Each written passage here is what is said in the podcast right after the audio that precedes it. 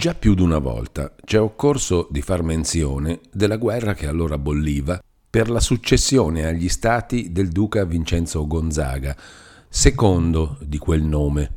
Ma ci è occorso sempre in momenti di gran fretta, sicché non abbiamo mai potuto darne più che un cenno alla sfuggita. Ora però all'intelligenza del nostro racconto si richiede proprio d'averne qualche notizia più particolare. Sono cose che chi conosce la storia le deve sapere, ma siccome per un giusto sentimento di noi medesimi dobbiamo supporre che quest'opera non possa essere letta se non da ignoranti, così non sarà male che ne diciamo qui quanto basti per infarinarne chi ne avesse bisogno. Abbiamo detto che alla morte di quel duca, il primo chiamato in linea di successione Carlo Gonzaga, capo d'un ramo cadetto trapiantato in Francia, dove possedeva i ducati di Nevers e di Rethel, era entrato al possesso di Mantova e ora aggiungiamo del Monferrato, che la fretta appunto ce l'aveva fatto lasciare nella penna. La Corte di Madrid, che voleva a ogni patto, abbiamo detto anche questo, escludere da quei due feudi il nuovo principe, e per escluderlo aveva bisogno d'una ragione perché le guerre fatte senza una ragione sarebbero ingiuste, si era dichiarata sostenitrice di quella che pretendevano avere su Mantova un altro Gonzaga, Ferrante, principe di Guastalla. Sul Monferrato Carlo Emanuele I, duca di Savoia, e Margherita Gonzaga, duchessa vedova di Lorena. Don Gonzalo che era della casa del gran capitano e ne portava il nome, e che aveva già fatto la guerra in Fiandra, voglioso oltremodo di condurne una in Italia, era forse quello che faceva più fuoco perché questa si dichiarasse. E intanto, interpretando le intenzioni e precorrendo gli ordini della corte suddetta, aveva concluso col duca di Savoia un trattato di invasione e di divisione del Monferrato e ne aveva poi ottenuta facilmente la ratificazione dal conte duca, facendogli credere molto agevole l'acquisto di Casale, che era il punto più difeso della parte pattuita al re di Spagna. Protestava però, in nome di questo, di non voler occupar paese se non a titolo di deposito fino alla sentenza dell'imperatore, il quale, in parte per gli uffizi altrui, in parte per i suoi propri motivi, aveva intanto negata l'investitura al nuovo duca e intimatogli che rilasciasse a lui in sequestro gli stati controversi. Lui poi, sentite le parti, li rimetterebbe a chi fosse di dovere, cosa alla quale il Nevers non s'era voluto piegare. Aveva anche lui amici di importanza, il cardinale di Richelieu, i signori veneziani e il Papa, che era, come abbiamo detto, Urbano VIII ma il primo, impegnato allora nell'assedio della Roccella e in una guerra con l'Inghilterra, attraversato dal partito della regina madre Maria de' Medici, contraria per certi motivi alla casa di Nevers, non poteva dare che delle speranze. I veneziani non volevano muoversi e nemmeno dichiararsi se prima un esercito francese non fosse calato in Italia e, aiutando il duca sotto mano come potevano, con la corte di Madrid e col governatore di Milano stavano sulle proteste, sulle proposte, sulle esortazioni, placide o minacciose secondo i momenti. Il Papa raccomandava il Nevers agli amici, intercedeva in suo favore presso gli avversari, faceva progetti d'accomodamento. Di metter gente in campo non ne voleva saper nulla. Così i due alleati alle offese poterono tanto più sicuramente cominciare l'impresa concertata. Il duca di Savoia era entrato dalla sua parte nel Monferrato. Don Gonzalo aveva messo con gran voglia l'assedio a Casale, ma non ci trovava tutta quella soddisfazione che s'era immaginato. Che non credeste che nella guerra sia tutto rose. La corte non l'aiutava a seconda dei suoi desideri, anzi gli lasciava mancare i mezzi più necessari. L'alleato l'aiutava troppo. Voglio dire che, dopo aver preso la sua porzione, andava spilluzzicando quella assegnata al re di Spagna. Don Gonzalo se ne rodeva quanto mai si possa dire, ma temendo, se faceva appena un po' di rumore, che quel Carlo Emanuele così attivo nei maneggi e mobile nei trattati, come prode nell'armi, si voltasse alla Francia, doveva chiudere un occhio, mandarla giù e stare zitto. L'assedio poi andava male, in lungo, ogni tanto all'indietro, e per il contegno saldo, vigilante, risoluto degli assediati, e per aver lui poca gente e, al dire di qualche storico, per i molti spropositi che faceva, su questo noi lasciamo la verità a suo luogo, disposti anche, quando la cosa fosse realmente così, a trovarla bellissima se fu cagione che in quell'impresa sia restato morto, smozzicato, storpiato qualche uomo di meno e ceteris paribus anche soltanto un po' meno danneggiati i tegoli di Casale. In questi frangenti ricevette la nuova della sedizione di Milano e ci accorse in persona. Qui, nel ragguaglio che gli si diede, fu fatta anche menzione della fuga ribelle e clamorosa di Renzo, dei fatti veri e supposti che erano stati cagione del suo arresto, e gli si seppe anche dire che questo tale s'era rifugiato sul territorio di Bergamo.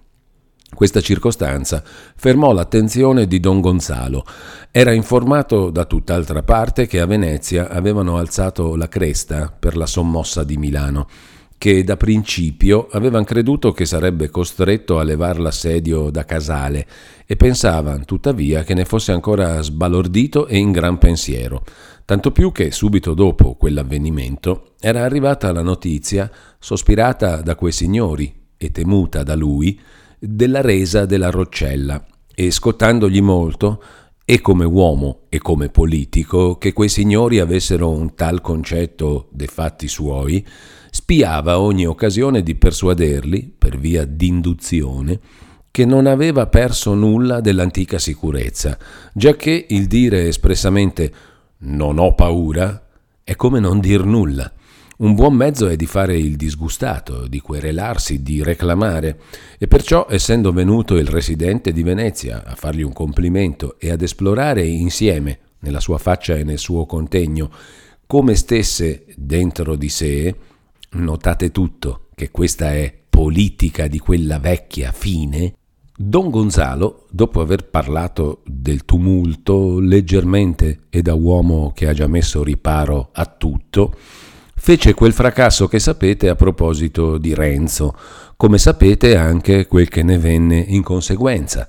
Dopo non s'occupò più d'un affare così minuto e, in quanto a lui, terminato, e quando poi, che fu un pezzo dopo, gli arrivò la risposta, al campo sopra Casale, dove era tornato e dove aveva tutt'altri pensieri, alzò e dimenò la testa come un baco da seta che cerchi la foglia.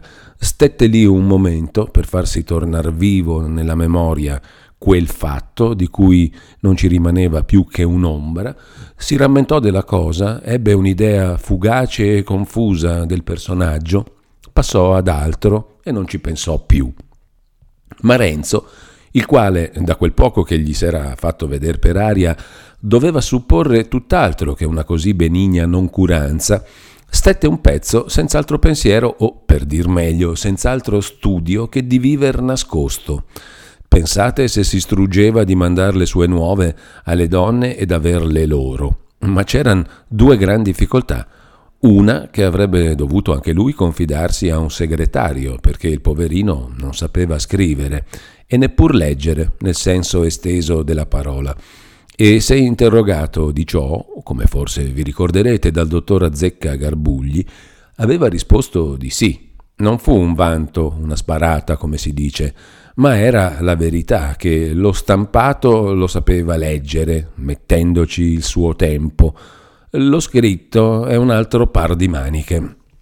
Era dunque costretto a mettere un terzo a parte dei suoi interessi, d'un segreto così geloso, e un uomo che sapesse tenere la penna in mano e di cui uno si potesse fidare, a quei tempi non si trovava così facilmente, tanto più in un paese dove non s'avesse nessuna antica conoscenza. L'altra difficoltà era d'avere anche un corriere, un uomo che andasse appunto da quelle parti, che volesse incaricarsi della lettera e darsi davvero il pensiero di recapitarla. Tutte cose, anche queste, difficili a trovarsi in un uomo solo. Finalmente cerca e ricerca, trovò chi scrivesse per lui, ma non sapendo se le donne fossero ancora a Monza o dove, credé bene di far accludere la lettera per Agnese in un'altra diretta al padre Cristoforo. Lo scrivano prese anche l'incarico di far recapitare il plico. Lo consegnò a uno che doveva passare non lontano da Pescarenico. Costui lo lasciò con molte raccomandazioni in un'osteria sulla strada al punto più vicino. Trattandosi che il plico era indirizzato a un convento, ci arrivò ma cosa n'avvenisse dopo non s'è mai saputo. Renzo, non vedendo comparir risposta, fece stendere un'altra lettera, a un dipresso come la prima, e accluderla in un'altra a un suo amico di Lecco o parente che fosse. Si cercò un altro latore, si trovò. Questa volta la lettera arrivò a chi era diretta. Agnese trottò a Maggianico, se la fece leggere e spiegare da quell'Alessio suo cugino. Concertò con lui una risposta che questo mise in carta. Si trovò il mezzo di mandarla ad Antonio Rivolta nel luogo del suo domicilio. Tutto questo però non così presto come noi lo raccontiamo. Renzo ebbe la risposta e fece riscrivere. Insomma, s'avviò tra le due parti un carteggio né rapido né regolare ma pure a balzi e ad intervalli continuato. Ma per avere un'idea di quel carteggio bisogna sapere un poco come andassero allora tali cose, anzi come vadano, perché in questo particolare credo che ci sia poco o nulla di cambiato. Il contadino, che non sa scrivere e che avrebbe bisogno di scrivere, si rivolge a uno che conosca quell'arte, scegliendolo, per quanto può, tra quelli della sua condizione, perché degli altri si perita o si fida poco. L'informa, con più o meno ordine e chiarezza, degli antecedenti e gli espone nella stessa maniera la cosa da mettere in carta. Il letterato parte intende, parte frantende, dà qualche consiglio, propone qualche cambiamento, dice lasciate fare a me, piglia la penna, mette come può in forma letteraria i pensieri dell'altro, li corregge, li migliora, carica la mano oppure smorza, lascia anche fuori, secondo gli pare che torni meglio alla cosa, perché non c'è rimedio. Chi ne sa più degli altri non vuole essere strumento materiale nelle loro mani e quando entra negli affari altrui vuole anche fargli andare un po' a modo suo. Con tutto ciò, al letterato suddetto non gli riesce sempre di dire tutto quel che vorrebbe. Qualche volta gli accade di dire tutt'altro. Accade anche a noi altri che scriviamo per la stampa. Quando la lettera così composta arriva alle mani del corrispondente, che anche lui non abbia pratica dell'ABC, la porta a un altro dotto di quel calibro, il quale gliela legge e gliela spiega. Nascono delle questioni sul modo di intendere, perché l'interessato, fondandosi sulla cognizione dei fatti antecedenti, pretende che certe parole vogliano dire una cosa. Il lettore, stando alla pratica che ha della composizione, pretende che ne vogliano dire un'altra. Finalmente bisogna che chi non sa si metta nelle mani di chi sa e dia a lui l'incarico della risposta, la quale, fatta sul gusto della proposta, va poi soggetta a un'interpretazione simile, che se per di più il soggetto della corrispondenza è un po' geloso, se c'entrano affari segreti che non si vorrebbero lasciar capire a un terzo, casomai che la lettera andasse persa, se per questo riguardo c'è stata anche l'intenzione positiva di non dire le cose affatto chiare, allora, per poco che la corrispondenza duri, le parti finiscono a intendersi tra di loro come altre volte due scolastici che da quattro ore disputassero sull'entelechia, per non prendere una similitudine da cose vive che ci avesse poi a toccare qualche scappellotto. Ora il caso dei nostri due corrispondenti era appunto quello che abbiamo detto. La prima lettera, scritta in nome di Renzo, conteneva molte materie. Da principio, oltre a un racconto della fuga, molto più conciso ma anche più arruffato di quello che avete letto, un ragguaglio delle sue circostanze attuali, dal quale tanto Agnese quanto il suo Turcimanno furono ben lontani di ricavare un costrutto chiaro e intero. Avviso segreto, cambiamento di nome, esser sicuro, ma dover star nascosto cose per sé non troppo familiari ai loro intelletti e nella lettera dette anche un po' in cifra. C'era poi delle domande affannose, appassionate sui casi di Lucia, con decenni oscuri e dolenti intorno alle voci che ne erano arrivate fino a Renzo. C'erano finalmente speranze incerte e lontane, disegni lanciati nell'avvenire e intanto promesse e preghiere di mantenere la fede data, di non perdere la pazienza né il coraggio, d'aspettare migliori circostanze.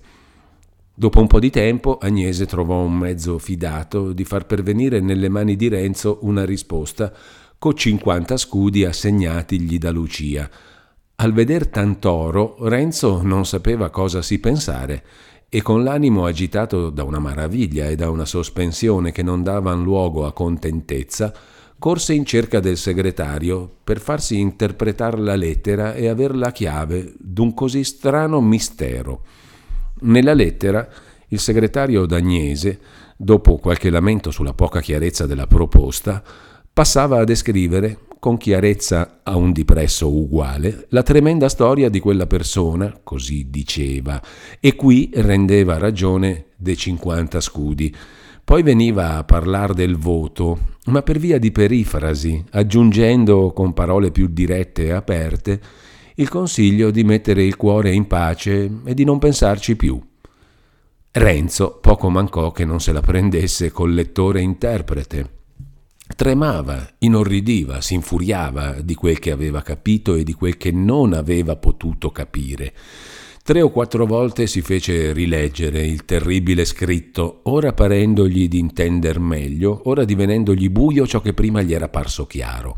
E in quella febbre di passioni volle che il segretario mettesse subito mano alla penna e rispondesse Dopo le espressioni più forti che si possano immaginare di pietà e di terrore per i casi di Lucia, scrivete, proseguiva dettando, che io il cuore in pace non lo voglio mettere e non lo metterò mai, e che non son pareri da darsi a un figliuolo par mio, e che i denari non li toccherò, che li ripongo e li tengo in deposito per la dote della giovine, che già la giovine deve essere mia, che io non so di promessa, e che ho ben sempre sentito dire che la Madonna c'entra per aiutare i tribolati e per ottenere delle grazie, ma per far dispetto e per mancar di parola non l'ho sentito mai, e che codesto non può stare, e che con questi denari abbiamo a metter su casa qui, e che se ora sono un po' imbrogliato, lei è una burrasca che passerà presto, e cose simili. Agnese ricevé poi quella lettera e fece riscrivere, e il carteggio continuò nella maniera che abbiamo detto. Lucia, quando la madre ebbe potuto, non so per qual mezzo, farle sapere che quel tale era vivo e in salvo e avvertito, sentì un gran sollievo e non desiderava più altro se non che si dimenticasse di lei, o per dir la cosa proprio a un puntino che pensasse a dimenticarla. Dal canto suo faceva cento volte al giorno una risoluzione simile riguardo a lui e adoprava anche ogni mezzo per mandarla ad effetto. Stava assidua al lavoro, cercava d'occuparsi tutta in quello. Quando l'immagine di Renzo le si presentava, e lei a dire o a cantare orazioni a mente, ma quell'immagine, proprio come se avesse avuto malizia, non veniva per lo più così alla scoperta, si introduceva di soppiatto, dietro all'altere, in modo che la mente non s'accorgesse d'averla ricevuta se non dopo qualche tempo che la c'era. Il pensiero di Lucia stava spesso con la madre, come non ci sarebbe stato, e il Renzo ideale veniva pian piano a mettersi in terzo, come il reale aveva fatto tante volte. Così con tutte le persone, in tutti i luoghi, in tutte le memorie del passato, colui si veniva a ficcare. E se la poverina si lasciava andare qualche volta a fantasticar sul suo avvenire, Anche lì compariva colui, per dire, se non altro, io a buon conto non ci sarò. Però, se il non pensare a lui era impresa disperata, a pensarci meno e meno intensamente che il cuore avrebbe voluto, Lucia ci riusciva fino a un certo segno. Ci sarebbe anche riuscita meglio se fosse stata sola a volerlo. Ma c'era donna Prassede, la quale, tutta impegnata dal canto suo a levarle dall'animo colui, non aveva trovato migliore espediente che di parlargliene spesso. Ebbene, le diceva, non ci pensiamo più a colui? Io non penso a nessuno, rispondeva Lucia. Donna Prassede non s'appagava ad una risposta simile. Replicava che ci volevano fatti e non parole. Si diffondeva a parlare sul costume delle giovani, le quali, diceva, quando hanno nel cuore uno scapestrato, ed è lì che inclinano sempre, non se lo staccan più. Un partito onesto, ragionevole, d'un galantuomo, d'un uomo assestato, che per qualche accidente vada a monte, son subito rassegnate, ma un rompicollo è piaga incurabile. E allora principiava il panegirico del povero assente, del birbante venuto a Milano per rubare e scannare, e voleva far confessare a Lucia le bricconate che colui doveva aver fatte sicuramente anche al suo paese.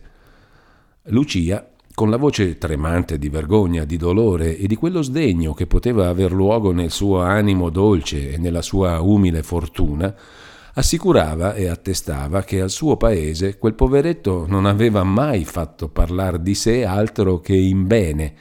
Avrebbe voluto, diceva, che fosse presente qualcheduno di là per fargli far testimonianza.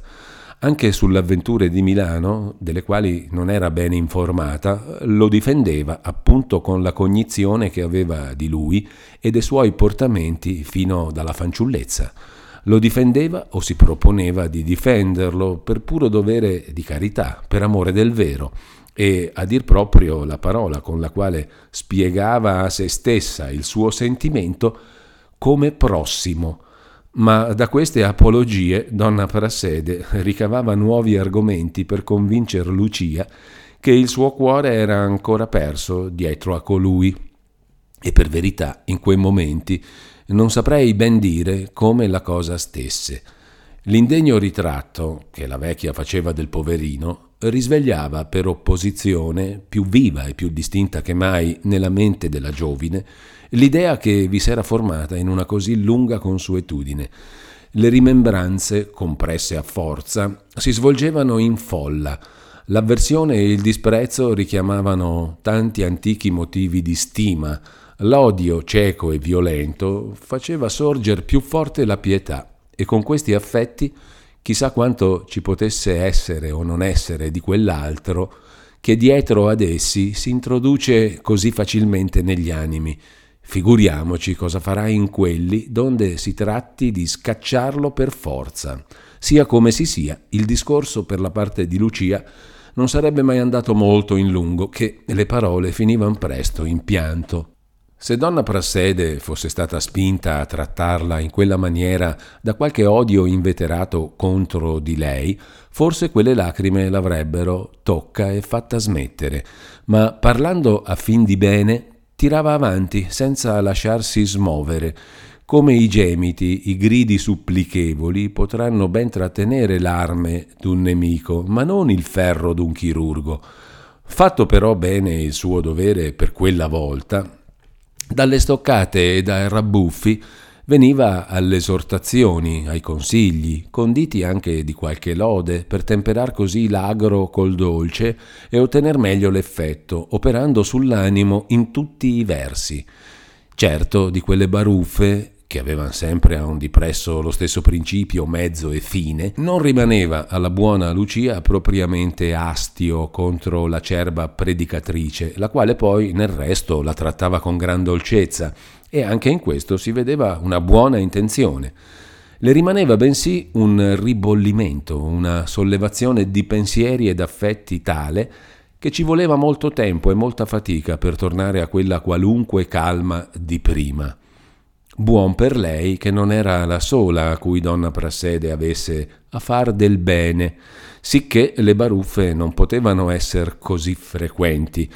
Oltre il resto della servitù, tutti i cervelli che avevano bisogno più o meno d'essere raddirizzati e guidati, oltre tutte le altre occasioni di prestar lo stesso uffizio per buon cuore a molti con cui non era obbligata a niente, occasioni che cercava se non soffrivan da sé.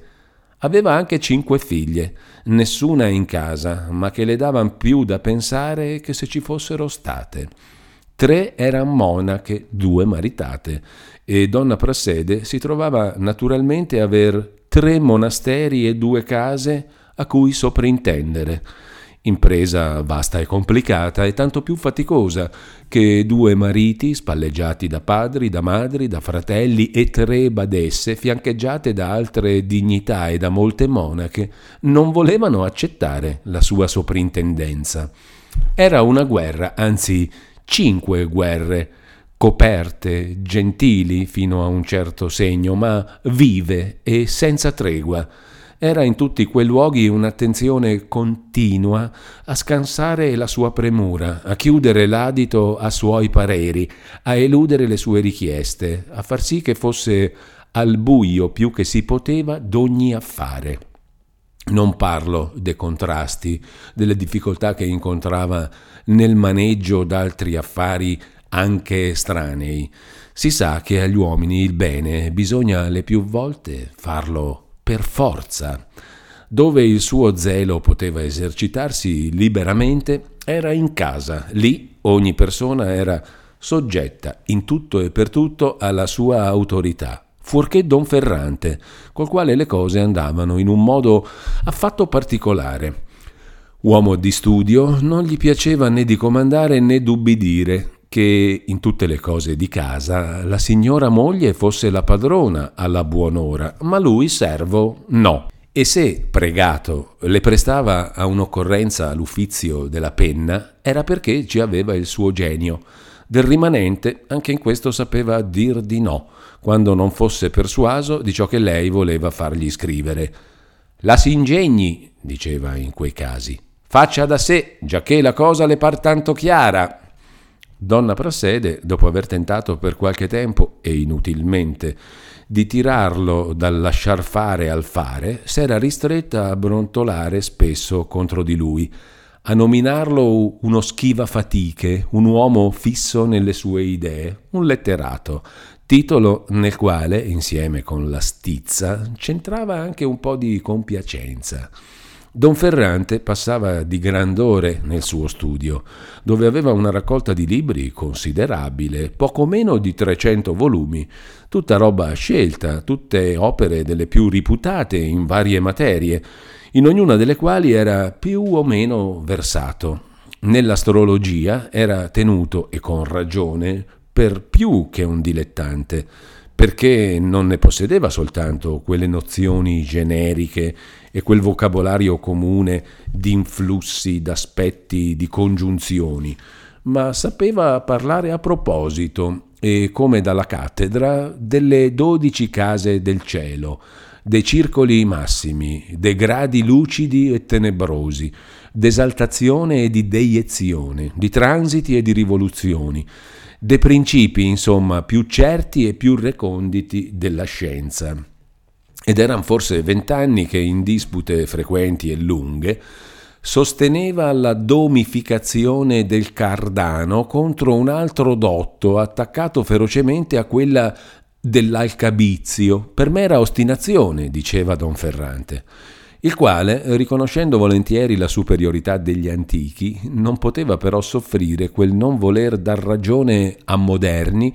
anche dove l'hanno chiara, che la vedrebbe ognuno. Conosceva anche, più che mediocremente, la storia della scienza. Sapeva, a un bisogno, citare le più celebri predizioni avverate e ragionar sottilmente ed eruditamente sopra altre celebri predizioni andate a voto per dimostrare che la colpa non era della scienza, ma di chi non l'aveva saputa adoprar bene. Della filosofia antica aveva imparato quanto poteva bastare e andava di continuo imparando di più dalla lettura di Diogene Laerzio. Siccome però quei sistemi, per quanto siano belli, non si può adottarli tutti e a voler essere filosofo bisogna scegliere un autore, così Don Ferrante aveva scelto Aristotele, il quale, come diceva lui, non è né antico né moderno, è il filosofo. Aveva anche varie opere, dei più savi e sottili seguaci di lui tra i moderni. Quelle dei suoi impugnatori non aveva mai voluto leggerle, per non buttar via il tempo, diceva, né comprarle, per non buttar via i danari. Per eccezione, però, dava luogo nella sua libreria a quei celebri 22 libri De Subtilitate e a qualche altra opera antiperipatetica del Cardano, in grazia del suo valore in astrologia, dicendo che chi aveva potuto scrivere il trattato De restituzione temporum et motum celestium e il libro duodecim geniturarum meritava d'essere ascoltato, anche quando spropositava e che il gran difetto di quell'uomo era stato d'aver troppo ingegno e che nessuno si può immaginare dove sarebbe arrivato, anche in filosofia, se fosse stato sempre nella strada retta. Del rimanente, quantunque nel giudizio dei dotti Don Ferrante passasse per un peripatetico consumato, nonostante a lui non pareva di saperne abbastanza, e più di una volta disse, con gran modestia, che l'essenza, gli universali, l'anima del mondo e la natura delle cose non erano cose tanto chiare quanto si potrebbe credere. Della filosofia naturale s'era fatto più un passatempo che uno studio, L'opere stesse d'Aristotele su questa materia e quelle di Plinio le aveva piuttosto lette che studiate.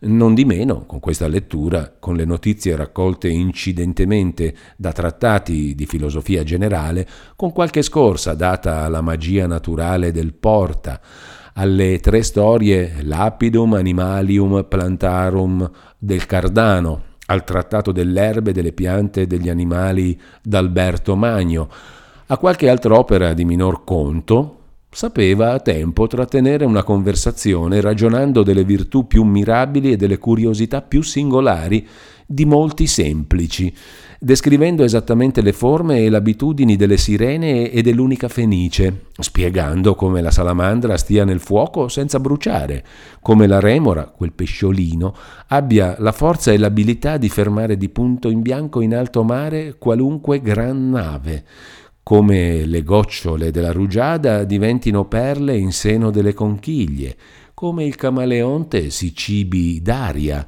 come dal ghiaccio, lentamente indurato, con l'andar dei secoli si formi il cristallo e altri dei più maravigliosi segreti della natura. In quelli della magia e della stregoneria s'era internato di più, trattandosi, dice il nostro anonimo, di scienza molto più in voga e più necessaria e nella quale i fatti sono di molto maggiore importanza e più a mano da poterli verificare. Non c'è bisogno di dire che in un tale studio non aveva mai avuta altra mira che distruirsi e di conoscere a fondo le pessime arti dei maliardi, per potersene guardare e difendere.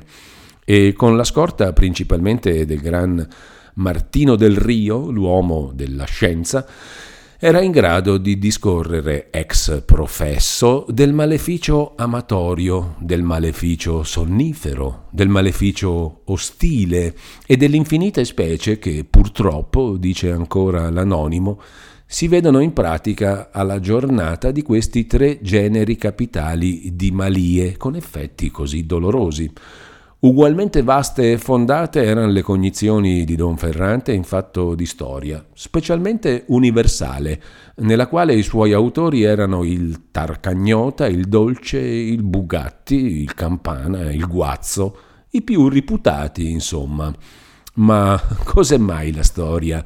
diceva spesso Don Ferrante, senza la politica, una guida che cammina, cammina con nessuno dietro che impari la strada e per conseguenza butta via i suoi passi. Come la politica senza la storia è uno che cammina senza guida. C'era dunque nei suoi scaffali un palchetto assegnato agli statisti, dove tra molti di piccola mole e di fama secondaria spiccavano il Bodino, il Cavalcanti, il Sansovino, il Paruta, il Boccalini. Due però erano i libri che Don Ferrante anteponeva a tutti e di gran lunga in questa materia, due che fino a un certo tempo fu solito di chiamare i primi, senza mai potersi risolvere a qual dei due convenisse unicamente quel grado. L'uno il principe e i discorsi del celebre segretario fiorentino. Mariolo sì, diceva Don Ferrante, ma profondo. L'altro, la ragion di Stato del non men celebre Giovanni Botero. Galantuomo sì, diceva pure, ma acuto. Ma poco prima del tempo nel quale è circoscritta la nostra storia, era venuto fuori il libro che terminò la questione del primato, passando avanti anche all'opere di quei due matadori, diceva Don Ferrante, il libro in cui si trovano racchiuse e come stillate tutte le malizie per poterle conoscere e tutte le virtù per poterle praticare. Quel libro piccino ma tutto d'oro. In una parola lo statista regnante di Don Valeriano Castiglione, quell'uomo celeberrimo di cui si può dire che i più gran letterati lo esaltavano a gara e i più gran personaggi facevano a rubarselo. Di quell'uomo che il Papa Urbano VIII onorò, come è noto, di magnifiche lodi, che il cardinal Borghese e il viceré di Napoli, Don Pietro di Toledo, sollecitarono a descrivere, il primo i fatti di Papa Paolo V, l'altro le guerre del re cattolico in Italia, l'uno e l'altro invano. Di quell'uomo che Luigi XIII, re di Francia, per suggerimento del cardinale di Richelieu, nominò suo istoriografo, a cui il duca Carlo Emanuele di Savoia conferì la stessa carica, in lode di cui, per tralasciare altre gloriose testimonianze, la duchessa Cristina, figlia del cristianissimo re Enrico IV, poté, in un diploma con molti altri titoli, annoverare la certezza della fama che egli ottiene in Italia di primo scrittore dei nostri tempi. Ma se in tutte le scienze suddette Don Ferrante poteva dirsi addottrinato, ce n'era una in cui meritava e godeva il titolo di professore, la scienza cavalleresca. Non solo ne ragionava con vero possesso, ma pregato frequentemente di intervenire in affari d'onore, dava sempre qualche decisione. Aveva nella sua libreria, e si può dire in testa, le opere degli scrittori più riputati in tal materia.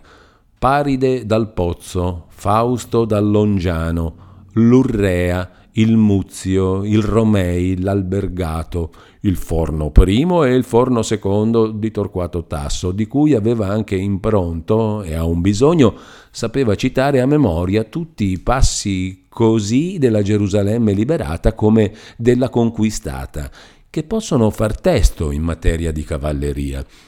L'autore però degli autori, nel suo concetto, era il nostro celebre Francesco Birago, con cui si trovò anche più d'una volta a dar giudizio sopra casi d'onore, e il quale, dal canto suo, parlava di Don Ferrante in termini di stima particolare.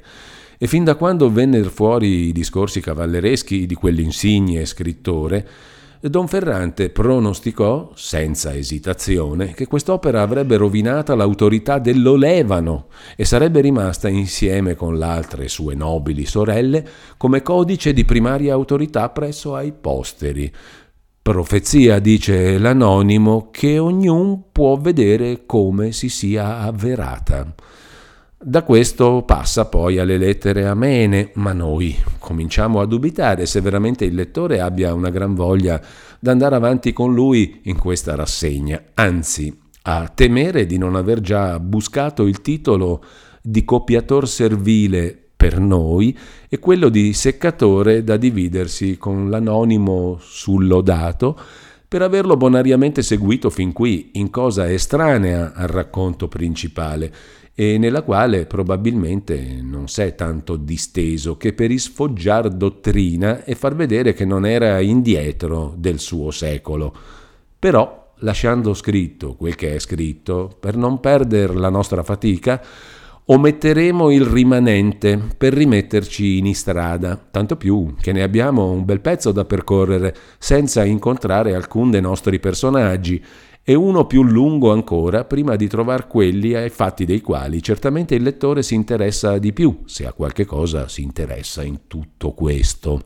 Fino all'autunno del seguente anno 1629 rimasero tutti, chi per volontà chi per forza, nello stato a un dipresso in cui li abbiamo lasciati, senza che ad alcuno accadesse né che alcun altro potesse far cosa degna d'essere riferita.